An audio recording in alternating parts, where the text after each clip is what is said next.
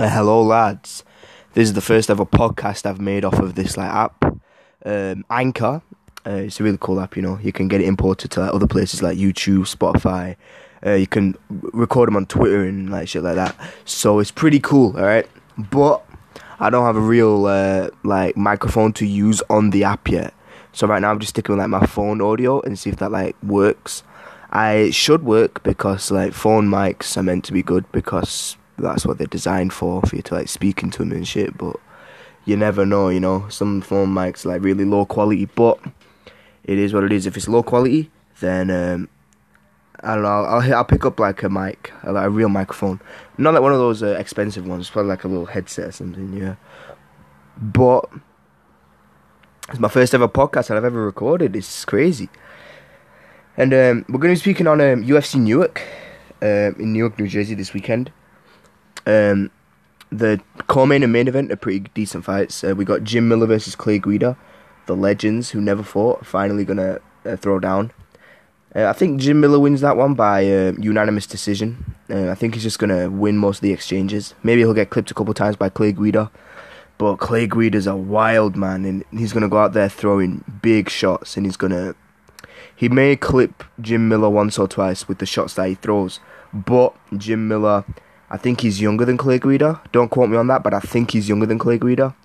Um, I think he he's just a overall more well-rounded fighter than Clay Guida, and um, therefore I got I got Jim Miller by a unanimous decision. But in the main event, this is a real interesting fight because we've got Colby Covington versus Robbie Lawler, and um, Colby he's not fought in a year. His last fight was um, I think it was May last year or June a win over Rafael dos Anjos in the main event, uh, in the co-main event rather, of UFC 225. You can never forget about Whittaker versus Romero. That was one of the best fights last year. Probably the fight of the year last year, in my opinion, was Whittaker versus Romero. But um, Colby Covington's got Robbie Lawler next, and Robbie Lawler is a wrestler's nightmare. Wrestlers don't want to fight Robbie because Robbie, um, he has a good sprawl he utilizes the sprawl very well. He, util- he utilized it very well against Rory MacDonald when Rory shot in for the legs and um, tried to take down Robbie Lawler in the fight at UFC 189. A lot of fans say it's the best fight of all time. Um, I don't know. I think it might. I think it's up there. Um, my personal favorite fight of all time. I think right now, uh, I really liked um, Robbie Lawler versus Carlos Condit. Uh, I don't know if he's as good as MacDonald though. But you know, Derrick Lewis versus Francis Ngannou was the best fight I've ever seen. I'm kidding, guys. I'm kidding. That fight was terrible. But anyway, um, Robbie fights Colby this weekend. Uh, UFC Newark, the main event, five rounds. Robbie's fought five rounds, twelve or thirteen times, I think. I think it's thirteen. He's been five rounds. It might be 12. He's been scheduled to fight 13 times. I don't know how many times he's actually went the full five or made it past the championship rounds, but Colby's been booked for it. I think once against Rafael dos Anjos. And he showed he has some great cardio, man. They both have great cardio.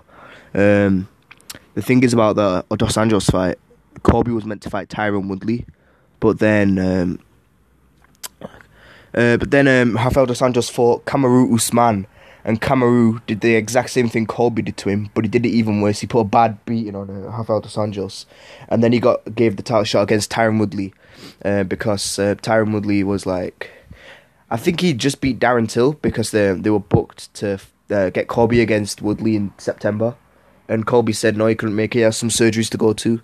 Um, and so they gave him Darren Till, which is completely unfair in my opinion. I think they should have just, um, I think they should have just got Colby to wait it out. Maybe um, maybe have Woodley fight Till. I think Colby fought the winner of that. But they just stripped him of the interim title, so now Colby's fighting Robbie. The winner probably has title implications, but we've also got Leon Edwards, who's just beat Rafael dos Anjos by decision. And we've also got Jorge Masvidal, who this year's knocked out Darren Till and Ben Askren, both out cold. The two best knockouts of the year. I think Jorge Masvidal is the fighter of the year right now. He's definitely the best fighter that we've had this year. I can't name anyone else that's like done the things that he's done. You can see you can't argue that it's Jon Jones because he's had two title defenses, but um, they both went to decision. Um, both those fights went to decision. They went full five rounds. Um, and obviously he dominated Anthony Smith. The Thiago Santos fight, the the Thiago Santos fight was uh, quite close, but I think Jon Jones edged it out um, based off of the elbow in round three. Well, all right, let's put it like this, right? Thiago Santos clearly won round one and round five. Jon Jones clearly won round three and round four. The only the only round that's in question is round two because the striking was even. Jon Jones dropped him with the front kick. Thiago landed some bombs. I think he knocked out Jon's mouthpiece in that round and he landed some uh, nasty leg kicks. But at the end of the day, um, if the striking's even, the official scoring system says if the striking's even, you don't score it based off of the striking, you score it based off octagon control and aggression. And Jon Jones was clearly the aggressor in that round. He controlled where the fight took place. He um, he was marching Thiago down the entire fight. Basically, he was always the aggressor. Um, I think Jon should have utilized his wrestling more in that fight. I think that would have won him more exchanges, but he uh, he said he had to. He said he wanted to prove that he could stand with a Muay Thai kickboxing world champion in Thiago Santos with monster power, and he did it. You know, he did it. Um, but it was really close. I think if Jon used his wrestling uh, and took him took the fight to the ground, he would have done much much better against Thiago Santos than he did, and he would have probably finished the fight. Because that's what everybody was saying. Everybody was saying before the fight Jon Jones should take Thiago Santos down and maul him, and he didn't do it uh, because he wanted to prove a point that he could stand with Thiago. Um, it's kind of like Max Holloway this weekend, like not throwing as much volume because he wanted to prove that he could go five rounds with Frankie because everyone thought he couldn't deal with his wrestling or anything like that. Like Max Holloway proved that uh, he could deal with Frankie's wrestling by defending what 14 out of 15 takedowns. Frankie got one takedown and he only had him down for like what 20 seconds, uh, if that landed a couple of shots, but that's it. Max Holloway was back up before the round even ended. Um, so Max Holloway proved that he could deal with Frankie's wrestling. He proved that he was a much better striker than him by piecing him up. And I've I've heard a lot of talk about Max Holloway as well, which really annoys me, man. It really annoys me because I hear people talking on, on Twitter about Zabit could beat Max Holloway. Zabit is Max's hardest matchup. No, I think Zabit is Max's easiest matchup in featherweight right now. Because the thing about Zabit if you watch his fight with Kyle Bochniak and you watch his fight with Jeremy Stephens, you notice that in the third round he slowed down a hell of a lot and he gassed out in the third round in both of those fights. And he got landed on by Bochniak and he got landed on by Stevens. The difference is those are only three round fights. But if he's fighting Max for the title, it's going to be five rounds. So Max is easily favourable in that fight. I think Max, uh, I think he might lose round one, maybe round two. But as soon as Zabit starts to slow down in the third, Max is going to pour the pressure on. He's going to he's going to put it on Zabit, and I feel like he's going to beat up Zabit worse than he did Brian Ortega as soon as Zabit gets gassed. Because, you know, Zabit doesn't have the gas tank to hang in there with Max, you know. Um, he may have the gas tank for one or two rounds, but once he gets into the third, like, he has the skill. But if he doesn't finish Max within the first two rounds, he's fucked. Alright, because Max is going to chase him down. He's going to land shots all night with his pressure style, always moving forward style. He's going to, like. And Zabit's not going to be there, you know? He's not going to be able to land takedowns on Max because Max showed that he can that he can deal with the chain wrestlers when he dealt with Frankie Edgar, you know? He need, like, people are saying he can only beat legends because he only beat Aldo and Frankie. No, because he beat Brian Ortega, which was the young blood of the division, you know? It was the, it was the young guy um, that everybody thought had a chance against Max. You know, with his jiu-jitsu, everyone thought he was going to win. Uh, at least I thought he was going to win. I thought he was going to guillotine, Max in the third, but it was Max actually going for the guillotine in the fourth. You know, Max beat that guy up so badly. Um, but back onto Robbie Lawler versus Colby Covington. Lawler has a really nice sprawl. Colby has like great pressure, great cardio. Um, but Lawler is powerful, man.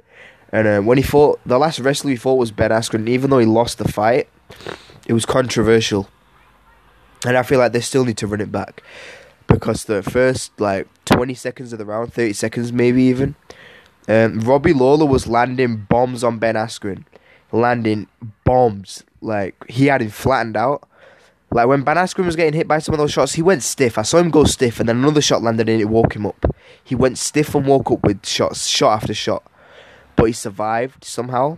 And then he got Lawler in the bulldog choke and uh, Lawler's hand dropped, and Herb Dean thought it was out and stopped the fight, but he really wasn't out.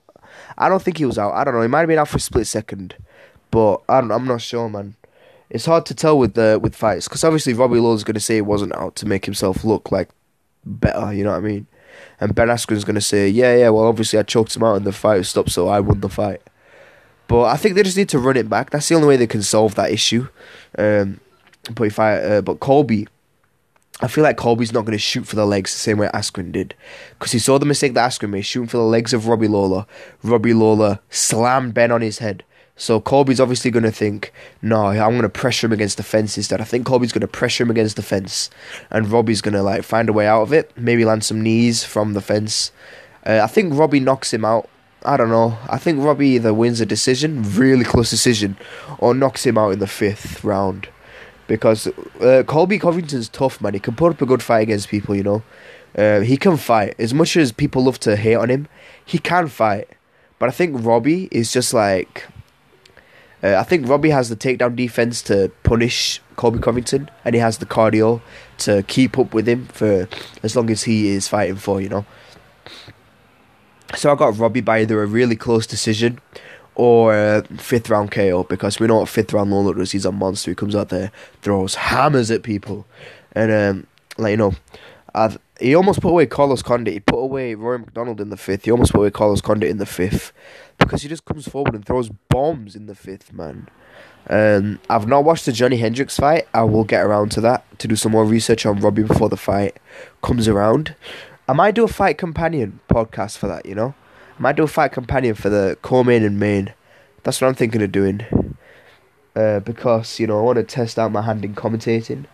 Because you know right now I write a couple articles for Planet MMA. You know, big ups to Planet MMA. Shout out all the boys there. Um, there's some good people you know that work up the planet. But I do some journalism there.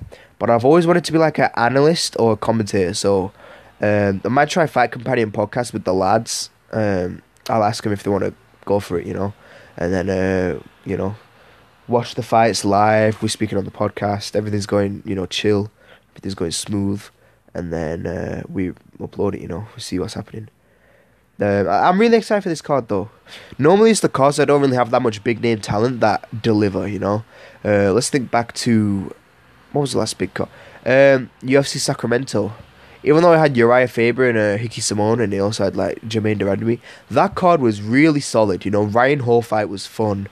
Uh, Josh Emmett got a quick, quick TKO. I think, I think it was in the first round. It might have been in the second, but uh, Josh Emmett got a quick TKO. Um, the Germaine de Randamie v Aspen Ladd fight was pretty fun. I think, uh, I think it was stopped a tad bit early. And then Uriah Faber, man, comes back out of retirement and gets the quickest stoppage win of his entire career. That's that's crazy. That is purely insane, man. But I'm really excited for this weekend's card. I feel like it's going to deliver. Especially the co-main and the main. I feel like they're going to be good fights. Even though um, Clay Guida and Jim Miller are quite old. I feel like they're still going to put on a good fight. They're going to put on a show for us, man. Uh, but anyway. I don't know what else to talk about. Because podcasts are really hard to do if you have no one asking you questions, or like you don't have a guest. And I get that it's only been like 13 minutes, but I'm literally running out of things to talk about. I might call it an end here. I don't know if I'm going to upload this or not. I'm just going to see if the audio quality is good. And, you know, see if it's any good or not. But I should be jumping on a podcast with um, Jake Davis and um, Nick Diaz. Not the real Nick Diaz. It's just an account called Nick Diaz. Uh, but yeah, we've started a podcast, an MMA podcast. I'm gonna also jump on a podcast in here with my with my with my buddy Blake. You know, we've been uh, I've known him since I was like two years old, so we're gonna jump on a podcast to speak about life and shit. You know, that's gonna that's that's gonna be the non MMA related podcast. That's gonna be the completely different one. Maybe we'll talk about MMA for like what five ten minutes, but other than that, that's just gonna be like we're gonna talk about money. We're gonna talk about cars. We're gonna talk about like the latest movies and shit. That's gonna be the like the chill podcast where you know we've not got a a certain topic that we're speaking on. We're just gonna speak about whatever we want to. You know, that's gonna be a fun podcast to record. Uh, obviously, I'm gonna be focusing on MMA because that's like the field that I've been going down this past like year and a half. Basically, I've been really into MMA. Uh, really like analyzing fights. I can watch fights and know what's going on now. I understand grappling exchanges more than I ever have before. I understand the striking exchanges more. Um, I feel like I just have an eye for things, you know. It may sound like I'm blowing my own horn here, but I feel like I just have an eye for things when I'm watching fights, and I notice things on my first watch that other people notice on like their second or third watch of the fight, you know. So, uh, thank you all for listening. If you did, um, be sure to check out the other podcasts I'm recording, man. Uh, I'm not gonna do the solo one as much unless I'm doing like a solo fight companion. Uh, I'd like to, I'd like to like not do these ones as much because it's kind of like it kind of feels like I'm talking to myself, you know. I prefer talking to someone else and then like having a back and forth conversation because that can make the podcast last for much longer than this. Because this is like what, fifteen minutes, thirty seconds, and I've already run out of things to speak about basically. Because it's just me speaking, you know. If I have someone else to ask me questions, or maybe I'll, I, if I do another solo podcast, I'll I'll ask you all to ask me questions on Twitter, and I'll answer them on the podcast. Um, but yeah, that'll be it for this one. Um, this has been the first episode. I think it's called Hayden Talks MMA. I might change. I might change the name uh, eventually because it's kind of a, a shitty name. But for now, I'll roll with it. I'll change the name eventually, though. Probably as soon as I find a better name. As soon as I think of one, you know. But other than that, I'll be seeing y'all in the next one.